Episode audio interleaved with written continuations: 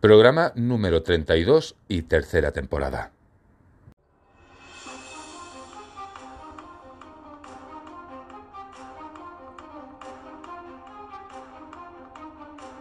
Muy bienvenidos nuevamente. Estamos en el segundo programa de la tercera temporada de OVNIS Mundi. Antes de nada, felicitaros las fiestas y también feliz Navidad. Bien, pues ya estamos a un solo día de finalizar este año. Mañana, que es día 31, daremos la despedida al año 2022 y la bienvenida al año 2023.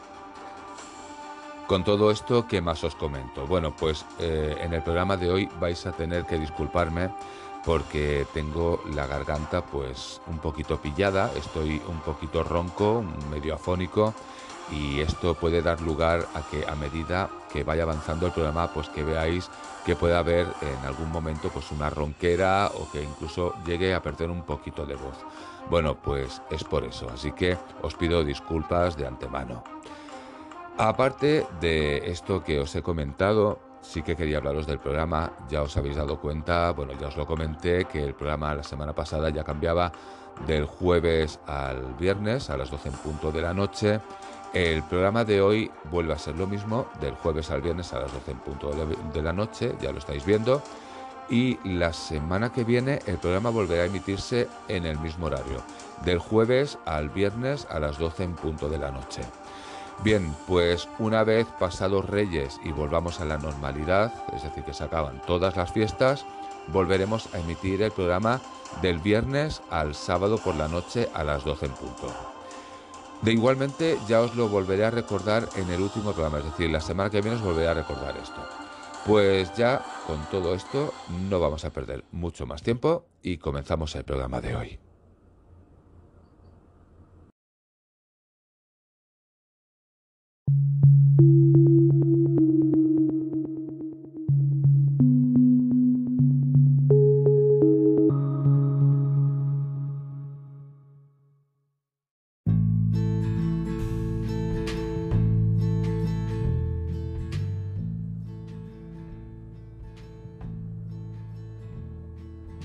Comenzando a hablar un poquito de lo que nos toca, deberíamos antes hacer un pequeño repaso a lo que ha sido el siglo XXI, el siglo XX y el siglo sobre el que vamos a hablar, que va a ser el siglo XIX. Bien, pues el siglo que nos toca, el siglo actual, el siglo XXI, se caracteriza por el avance y la expansión de la digitalización y el control de la información a nivel global. También esta época pues la conocemos como la era de la información. Las redes sociales reflejarían el intercambiante mundo de la información y la conectividad a bajo costo.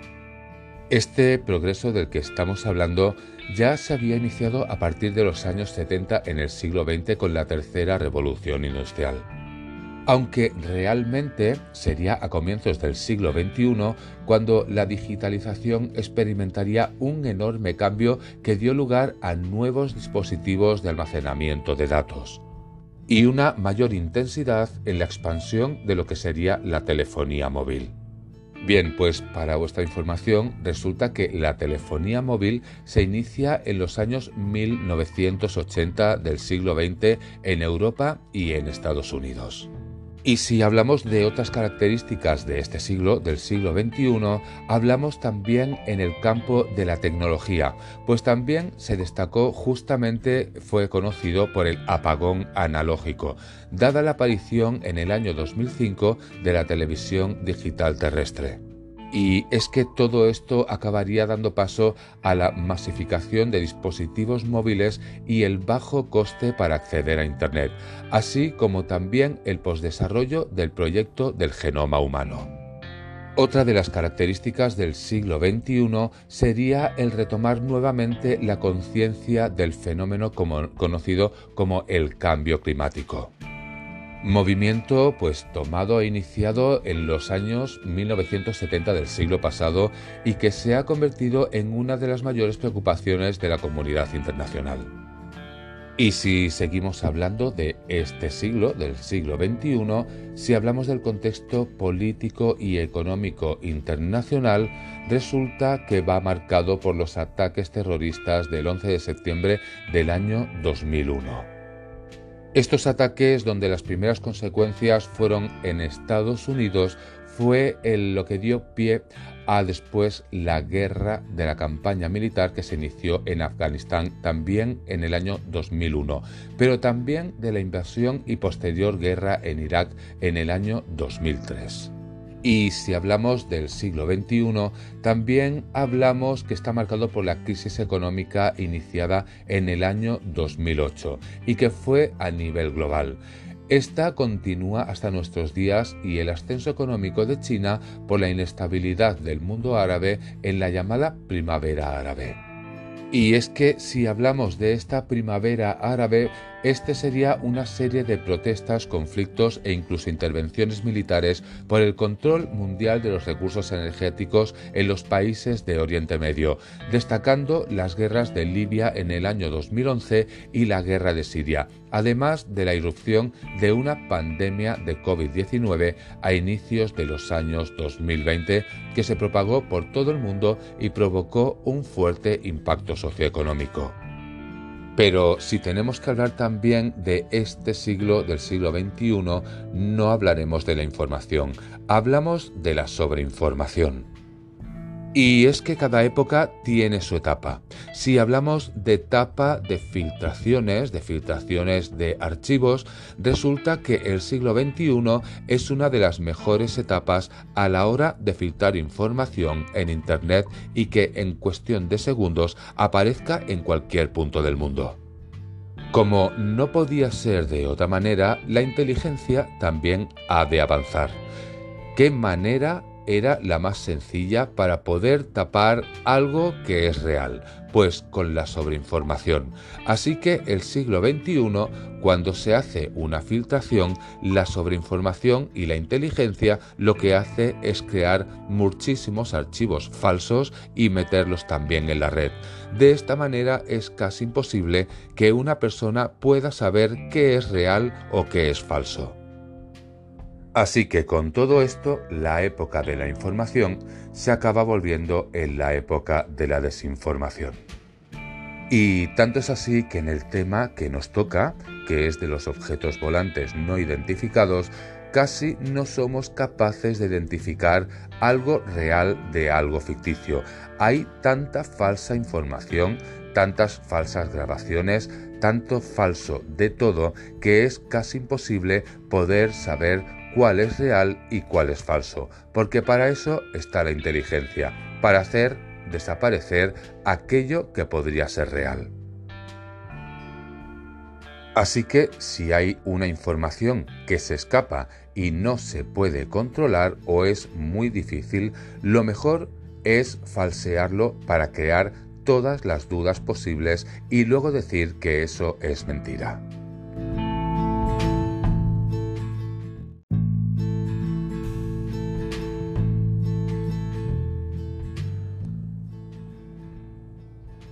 Bien, dejando el siglo XXI de lado, porque ya sabemos que hay muchas más cosas, pero bueno, os estoy hablando a nivel global, lo más destacado del siglo XXI, pues ahora nos vamos a ir hasta el siglo XX. Si el siglo XXI se caracterizó por la digitalización, el siglo XX se caracterizó por los avances de la tecnología, medicina y ciencia, también por el fin de la esclavitud en los llamados países subdesarrollados. Sería también la época de la liberación de la mujer en la mayor parte de los países occidentales. Y sobre todo el siglo XX se caracterizaría también por el creciente desarrollo de la industria, convirtiendo a varios países, entre ellos Estados Unidos, en potencias mundiales. Este siglo también acabaría destacando por las crisis y los despotismos humanos en forma de regímenes totalitarios, que causaron efectos tales como guerras mundiales, el genocidio y el etnocidio, las políticas de exclusión social y la generación de desempleo y la pobreza. También sería un siglo en el que se profundizarían las desigualdades en cuanto a desarrollo social, económico y tecnológico y en cuanto a distribución de la riqueza entre los países y las grandes diferencias en la calidad de vida de los habitantes de las distintas regiones del mundo. Si hablamos del siglo XX, este se inicia en medio de grandes adelantos entre los cuales aparece el automóvil que ocupa un lugar destacado. El 17 de diciembre del año 1903, los hermanos Wright se convirtieron en los primeros en realizar un vuelo en avión controlado. Y es que el avión se convertiría en uno de los más importantes inventos no solamente de este siglo, sino también de la historia en general. Otra de las características, por ejemplo, sería la guerra ruso-japonesa, que enfrentó al imperio de Japón con el imperio de los zares en Rusia. El fin de la guerra dio como vencedor a Japón para sorpresa del mundo occidental. La nación asiática se convirtió de facto en una nueva potencia mundial. Una de las épocas más convulsas del siglo XX sería la década de 1930. Está claramente influida por la crisis económica que fue llamada la Gran Depresión, provocada por el crack de 1929. Tuvo un alcance mundial y provocó fuertes tensiones sociales y políticas que permitieron la aparición de dictaduras como la de Hitler en Alemania, Franco en España y Metaxas en Grecia. El surgimiento de estos totalitarismos acabó desembocando en una nueva guerra mundial.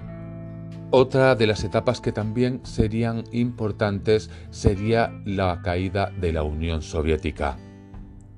Y, como no, también la caída del muro de Berlín. Pero dejemos todo esto de lado y centrémonos también en lo que fueron los avances en el siglo XX. Y es que los electrodomésticos, lavadoras, refrigeradores, calefacciones o aspiradoras se introdujeron en los hogares facilitando muchísimas de las tareas y aumentando la comodidad.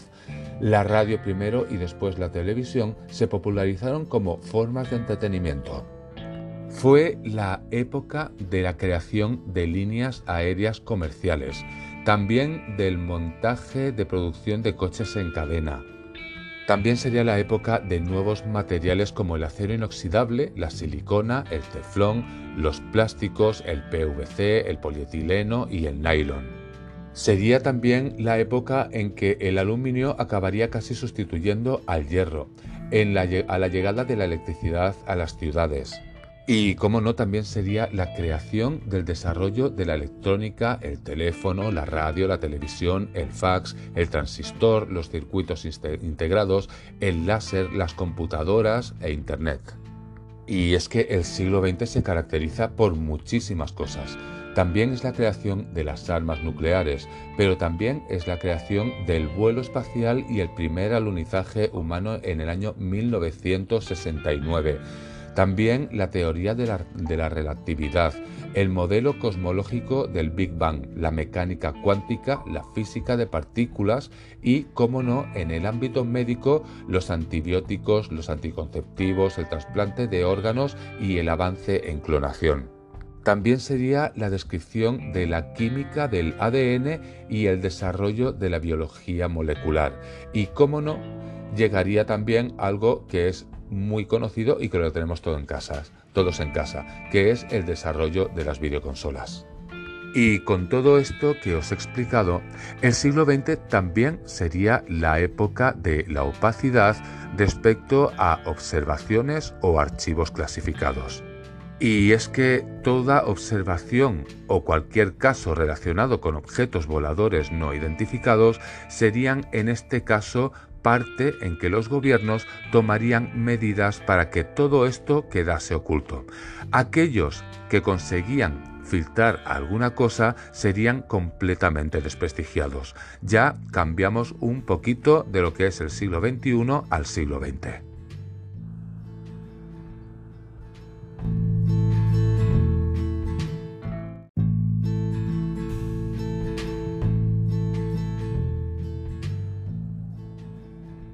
A grandes rasgos, el siglo XX se caracterizaría por estos aspectos, así que ya nos vamos a ir al siglo que nos toca, al siglo XIX.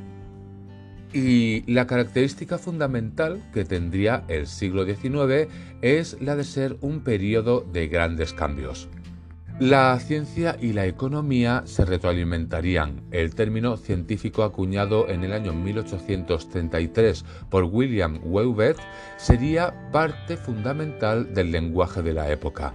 La economía sufría dos fuertes revoluciones industriales, la primera acaecida entre el año 1750 y 1840 y la segunda entre los años 1880 y 1914. En lo que respecta a la política, las nuevas ideas del siglo anterior, es decir, del siglo XVIII, sentarían las bases para que las revoluciones burguesas, las revoluciones que se explayarían por el mundo mediante el imperialismo y buscarían alianza en el movimiento obrero, al que le cederían el sufragio universal en filosofía Surgirían también los principios de la mayor parte de las corrientes de pensamiento contemporáneas, las corrientes como el, idealismo absoluto, el materialismo dialéctico, el nihilismo y el nacionalismo. El arte demoraría en iniciar el proceso de vanguardia, pero quedaría cimentado en los movimientos como el impresionismo. A finales de este siglo surgieron la cinematografía y la animación gracias a los grandes avances tecnológicos de la época. La revolución industrial también sería la época de enfermedades infecciosas como la sífilis y la tuberculosis. También daría paso a la mala alimentación y con esto enfermedades como la pelagra, el raquitismo o el escorbuto. Y esto daría paso justamente al nacimiento del sistema de salud pública. También el siglo XIX culminaría con la opresión de los viejos cánones éticos del absolutismo y el catolicismo. Y es que también el siglo XIX vería nacer la medicina experimental. Este daría paso a la teoría microbiana de la enfermedad, a la teoría también de la evolución de las especies de Darwin y a la genética de Gregor Mendel. Otra parte de la historia de este siglo sería, por ejemplo, la emancipación de América Latina que dio comienzo justamente en este siglo, en el siglo XIX. Y también África sería objeto del abierto uso y abuso por parte de los imperios europeos. Cecil Rhodes sería una figura fundamental en el desarrollo del imperialismo británico. También surgiría lentamente el imperialismo estadounidense a partir de una aparente inocente doctrina Monroe. Dicho siglo anunciaría la decadencia del imperio otomano que acaecería con la Primera Guerra Mundial. Las guerras del opio humillarían al histórico imperio chino de sus tratados desiguales y culminarían con la caída de la dinastía Qing en el año 1911. Bien, y con todo esto vamos a ir acortando distancias y ahora nos vamos a situar en Europa. Pues el siglo XIX se caracterizaría justamente por el nacimiento de las democracias censitarias y el ocaso de las monarquías absolutas. La Revolución Francesa y la posterior era napoleónica ayudarían a expandir las ideas republicanas y liberales. Los monarcas, en el caso de sobrevivir, se convertirían en los déspotas ilustrados que actuaban permisivamente con la clase dominante y también surgiría la idea de la izquierda y la derecha a partir de la Revolución Francesa. El transitorio ocaso de las revoluciones en pro de la restauración de las monarquías solamente lograría potenciarlas en oleadas revolucionarias más radicales como la del año, por ejemplo, 1848 hasta el desarrollo de las ideologías sociales y el movimiento obrero que culminaría su triunfo en la Revolución rusa de 1917. Y con todo esto que os estoy explicando, ya nos vamos a ir a la España del siglo XIX. Bien, pues comenzando por la industrialización del siglo XIX, la industrialización como un fenómeno de carácter económico basado en la producción de bienes a gran escala o de manera intensiva, pues resulta que esta primera revolución industrial fue en el siglo XIX, como os estoy diciendo, en el Reino Unido y cambió por completo la realidad de buena parte del mundo. Esta industrialización se extendería posteriormente a Bélgica y Francia a principios del siglo XIX, a Alemania y a Estados Unidos a mediados de siglo, a Japón a partir de 1868 y resulta que Rusia, Italia y España serían a finales de siglo. Esto acabaría creando unas desigualdades bastante importantes desde España hacia el resto de Europa. Resulta que la analfabetización está muy ligada al, desarrollo industrial. ¿Qué ocurrió? Que como en España llegó tan tarde, el nivel de analfabetos a principios del siglo XIX era del 94% de toda la población. A mediados de siglo España se situaba en el 75% y a finales del siglo XIX España estaba situada en el 64% de analfabetos de la población española. Y si unimos todo esto a los casos de observaciones ovni que se produjeron en España en el siglo XIX, casi todos serían tachados de personas analfabetas que lo único que habían visto caer era un meteorito. Estos objetos que se encontraban en nuestros cielos no se le podía atribuir a los aviones porque todavía no existían. Como mucho se podía llegar a atribuir a los globos aerostáticos que era lo que estaba en funcionamiento en ese momento.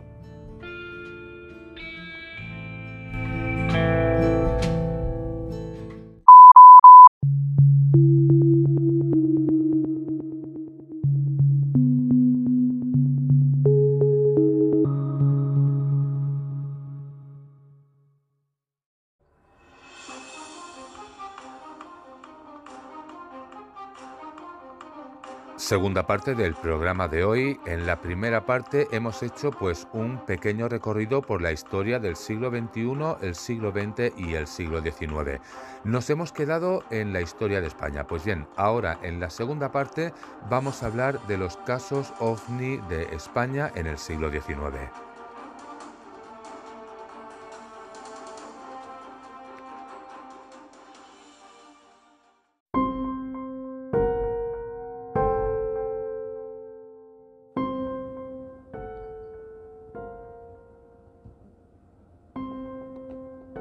Si comenzamos hablando de casos de avistamientos en nuestro país en el siglo XIX, nos tendríamos que ir hasta el primer avistamiento encontrado que es el avistamiento ovni en el campo de Criptana.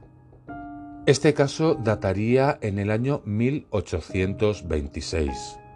Y explicando pues un poco lo sucedido, resulta que la mañana del 14 de febrero del año 1826, en la localidad criptanense ocurrió al que aún no se le ha encontrado explicación alguna y que dejó perplejos a los habitantes de esta villa.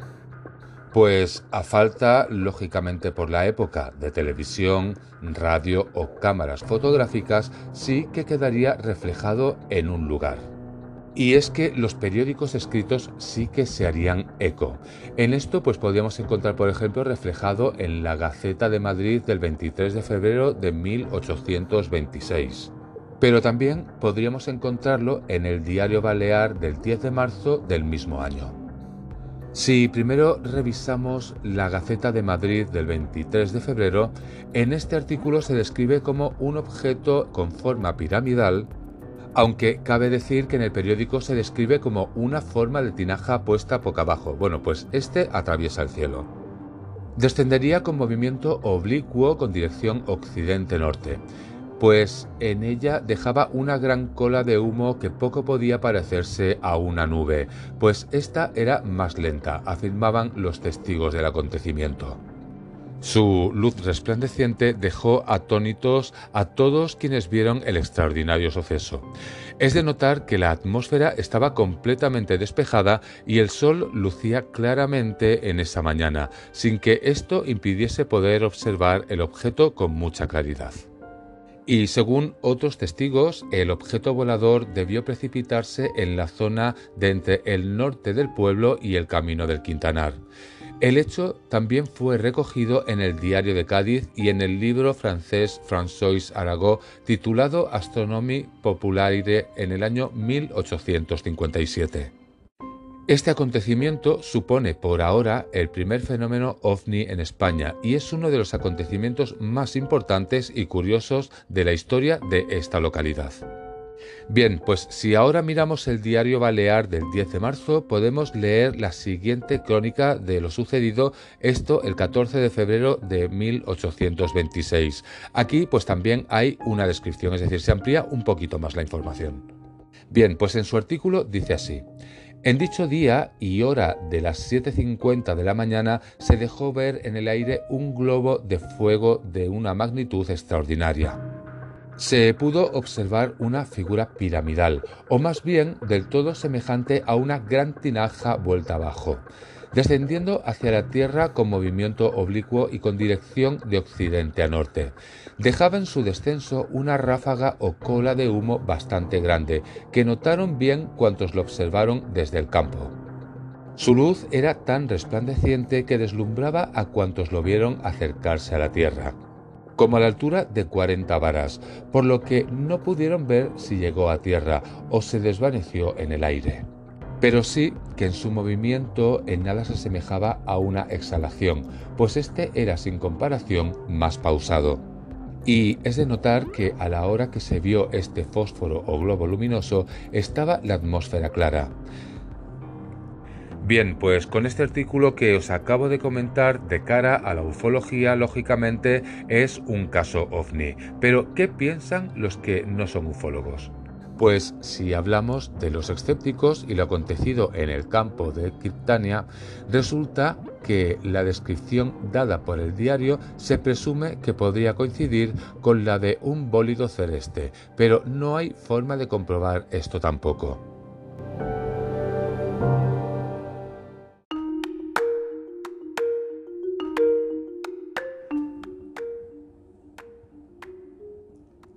El siguiente caso al que nos vamos a referir ocurre 25 años después de este que os he comentado, es decir, que sucede en el año 1851. Es el caso de Villaviciosa de Odón y Chamberí. Este suceso que os voy a explicar sucede en Villaviciosa de Odón y en Chamberí, es decir, que ambos son de la provincia de Madrid. El diario Áncora, entre otros, daba la cumplida información acerca de lo que los habitantes de estas localidades pudieron presenciar en el cielo en ese mes de mayo de 1851. Esta noticia aparecía concretamente el 31 de mayo de aquel año, pues esta decía lo siguiente en su artículo. Hace pocas noches llamó la atención a los vecinos de Chamberí y otras personas que por allí se retiraban de paseo un meteoro que se presentó después de las ocho y media de la tarde a la parte occidental de la luna y consistía en una pequeña nube iluminada con los colores del arco iris, cuya figura se aproximaba mucho a la de una cruz. Bien, pues existe cierta controversia entre aquellos que defienden que el observado fue en realidad un fenómeno natural conocido como halo y quienes sostienen que pudo haber algo mucho más bueno, enigmático que un simple efecto óptico. Y estaban seguros que aquella cruz suspendida en el cielo madrileño era un artefacto volador que desafiaba cualquier tipo de lógica en el siglo XIX. Además, existen diferencias acerca del tiempo que pudo estar visible, puesto que, según algunos autores e investigadores, este supuesto ovni desapareció de manera en un tanto misteriosa y sin dejar ni rastro después de flotar durante tan solo unos minutos. Pero hay otros que no dicen que fueron unos minutos, sino que fue casi una hora. Y esos otros, como os comento, fueron otras crónicas de la época que nos hablan que el fenómeno pudo observarse durante casi una hora. Eso es lo que ponía. Este es uno de los casos más conocidos del siglo XIX. Y mientras los ufólogos y otros estudiosos en este tema pues lo achacan justamente a un objeto volador no identificado de aquella época, resulta que, bueno, luego está la, la, explicación más plausible del fenómeno, que es, de acuerdo a las crónicas del suceso, que era un halo lunar.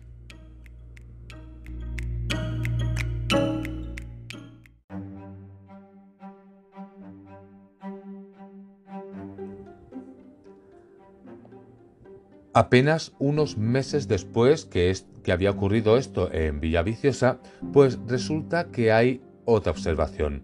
Esta la llegan a confundir con un ovni, pero bueno, queda demostrado al final que era un meteorito. Este es un fenómeno que pudo verse en abril del año 1852 en la isla de Mallorca. Según el diario Balear, se trataba de un extraño objeto que presentaba el aspecto de un globo de fuego del diámetro de un pie animado de una gran velocidad, arrastrando una cola luminosa de algunos pies de longitud. Despedía una luz superior a la de la luna, de una blancura deslumbrante y en algunos puntos de la cola ofrecía franjas de color verde y un rojo bastante subido, lanzando a trechos centellas en todas las direcciones. Esto es lo que relataba el artículo de aquella época. Bueno, el castellano es un poquito antiguo porque es del año 1852. Y realmente, pues este fenómeno casa con la figura de un meteorito que al entrar en nuestra atmósfera se desintegró formando, pues lo típico, ¿no? Un globo de fuego. Bien, pues en la misma publicación, un poquito más abajo, aparece otra historia de otro fenómeno. Este sucede en Tortosa. Este que os voy a comentar ahora sí que deja pues varias incógnitas en el aire, pues os lo voy a explicar. El artículo que os voy a leer decía lo siguiente. Se observó a primeros de este mes un globo de fuego mayor que la luna, el que se formó de una nube blanquecina que visiblemente descendió sobre el cementerio de esta ciudad. Bien, pues esta, después de haber bajado hasta el cementerio, luego se dirigiría con la marcha casi paralelamente al río. Y resulta que antes de llegar a este se deshizo en estrépito en pequeñas partículas luminosas a manera de las que se desprenden de los colores al acabar un cohete su curso. Bien, pues de estos dos casos que os acabo de explicar, lógicamente hay diferencias de uno a otro. En primer lugar, mientras que el primero pues ya se indica la velocidad vertiginosa que posee el meteoro, el extraño globo de fuego de Tortosa parece llevar una velocidad un tanto menor, ya que se pudo observar que descendía hacia un punto en concreto de la ciudad. Este fue el cementerio y después avanzaría en paralelo al río. A pesar de que desapareció sin dejar ni rastro, sí que dio tiempo a los espectadores a ver perfectamente dónde se había ido. Y otro dato curioso en el caso de Tortosa es que este se formó a partir de una nube blanca.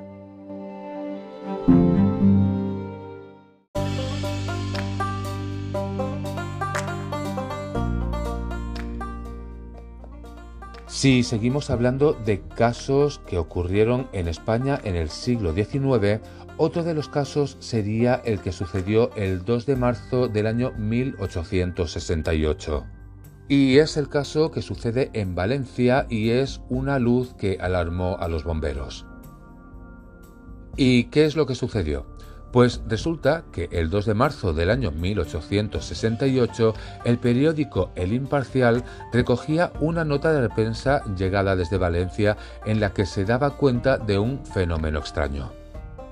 Bien, pues lo que os voy a leer es otro artículo de esa época. Bueno, pues como ha pasado en el anterior, el castellano es un poquito diferente, es de la época pues justamente del siglo XIX. Bien, pues este artículo dice así.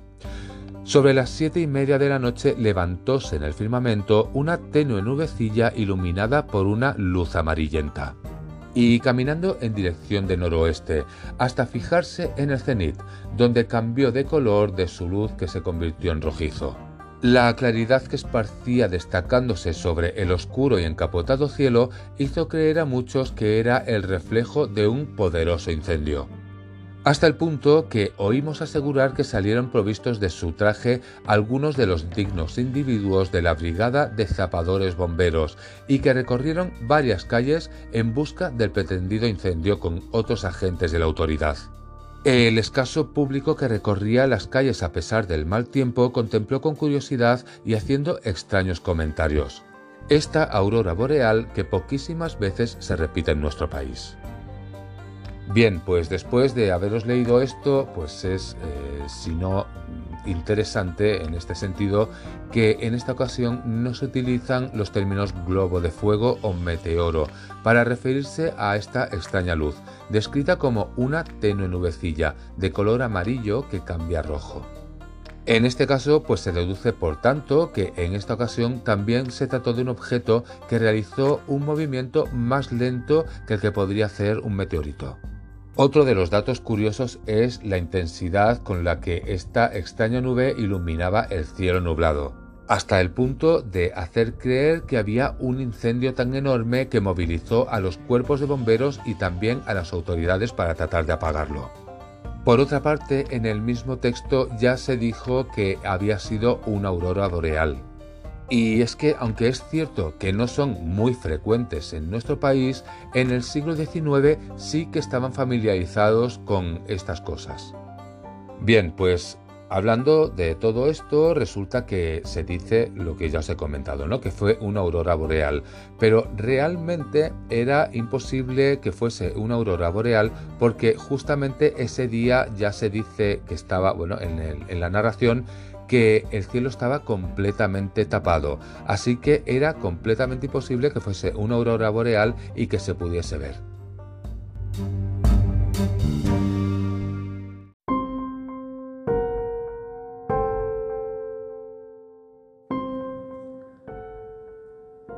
Y si hay que seguir hablando de casos, tal vez los dos que os voy a comentar, que serán los dos últimos, son los más interesantes de todos del siglo XIX. El primero de ellos es el que se da en Ciudad Real, en abril de 1896, y hablamos de un obelisco volador. Y es que en esa fecha, el 18 de abril de 1896, tuvo lugar un avistamiento ovni en Ciudad Real. El fenómeno presentaba la forma de un obelisco luminoso entre las 6.55 de la tarde y las 7 y 12 de la tarde. Este suceso sería descrito por el Correo de España de la siguiente manera. Vimos alzarse un gran rayo luminoso, alcanzando unos 20 grados de elevación, perpendicular al horizonte de un ancho aparente como de 10 pies, de color amarillo dorado, pero más intenso de lo que el intenso de la faja de ese color que caracteriza la ocultación del astro del día puesto que la base del obelisco que proyectaba sobre aquella el limbo mismo del horizonte resaltaba sobre ella de modo notable. Pues este suceso fue analizado por el catedrático del Instituto de Ciudad Real, el señor Regel y Alonso, quien realizó una serie de apuntes sobre el extraño objeto volador y que fue recogido de esta manera por la prensa. Lo más fenómeno del curioso eran dos circunstancias. Primero, que el obelisco estaba como dotado de movimiento de contracción y dilatación lineal, acortándose y alargándose en movimiento acompasado y segundo, que la intensidad de su color sufría también variaciones, al compás de los otros movimientos, por lo cual esta correlación pudiera explicar los movimientos primeros, por efecto de visualidad determinado por los segundos. Y este que os estoy explicando es uno de los casos en el que es inevitable pensar en algún tipo de aeronave o de objeto volador. Objeto volador que no podía asociarse a lo que ya os he comentado, a los aviones, porque estos comienzan en el siglo XX, no en el siglo XIX.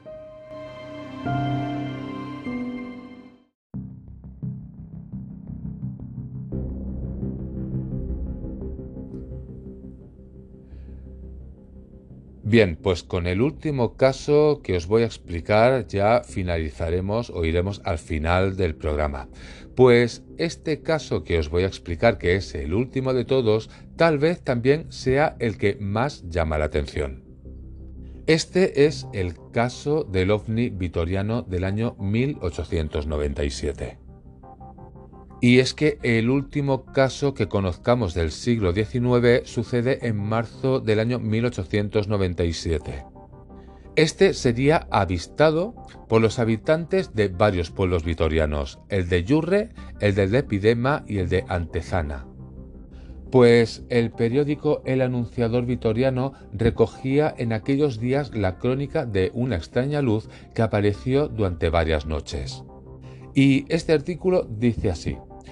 Sin ruido alguno perceptible y en medio de un silencio pavoroso, aparece entre Yurre y Lopidana un globo luminoso. Sería de color sangre y despide intensos resplandores con los cuales se tiñen las siniestras tintas rojizas de troncos de los árboles, las piedras del camino y todos los accidentes del terreno. Del globo se desprenden de tiempo en tiempo lucecitas más pálidas que vagan vacilando en el aire o se detienen en las puntas de las ramas secas. Bien, pues después de lo que os he leído, este suceso dio paso pues a una serie de explicaciones que intentaban explicar lo que los testigos habían visto. Con esto pues se hablaría de fuegos fatuos, aunque pronto se desecharía esta idea debido a que los fuegos son de color azulado y verdoso de poca intensidad luminosa. Estos van lamiendo la tierra y solo se producen en noches calurosas de estío y después de copiosas lluvias. Pues la misteriosa luz resulta que era rojiza, de gran poder luminoso, camina a bastante altura del suelo y ofrece la singularidad de que podía presenciarse de una forma esférica y que despedía llamas más pálidas y pequeñas. Pues además, con todo esto, esta luz parecía tener inteligencia e intenciones que aumentaban el terror de aquellos que lo veían, el Diario Oficial de Avisos de Madrid contaba lo siguiente en su artículo. Una vecina que salió a la ventana para contemplarlo hubo de cerrarla precipitadamente, pues en cuanto el fenómeno la vio, se dirigió hacia ella sin duda con intenciones nada buenas. Y de ese caso y lo que sucedió ya no se supo nada más. Y con este último, pues ya vamos camino al final del programa de hoy.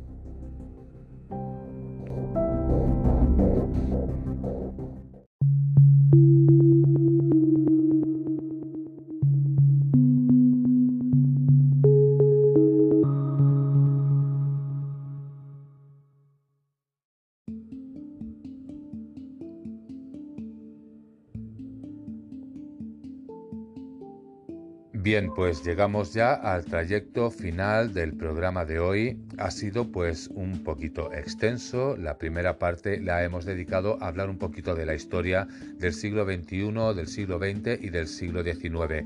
Y ya en la segunda parte sí que nos hemos centrado justamente en los casos ovni españoles de ese mismo siglo, del siglo XIX.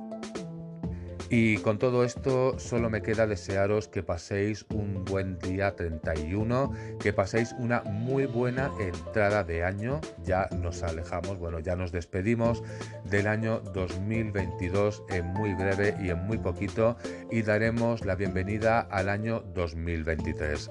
Bueno, esperemos que el año 2023 sea mejor que el año 2022 y que el año 2021. Pues con todo esto, muchísimas gracias por haber estado ahí un día más. Espero que el programa, pues, si que os haya gustado y si no, pues que por lo menos pues que os haya resultado un poquito interesante. Bien, pues ya con todo esto, el próximo jueves nos volvemos a ver y ya será la última noche del jueves al viernes, porque ya después volveremos a pasar el horario del viernes al sábado.